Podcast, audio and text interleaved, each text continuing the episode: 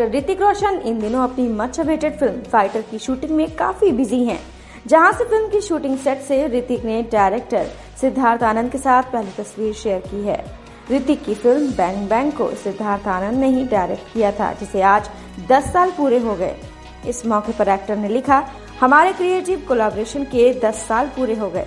यारा, आज bang bang को रिलीज हुए नौ साल हो गए हैं, वॉर रिलीज हुए चार साल हो गए हैं और हमारा फाइटर फ्लोर पर है। शिमला में फिल्म की धमाकेदार तरीके से शूटिंग शुरू हुई और अब हम नीले आसमान में उड़ान भरने के लिए तैयार हैं।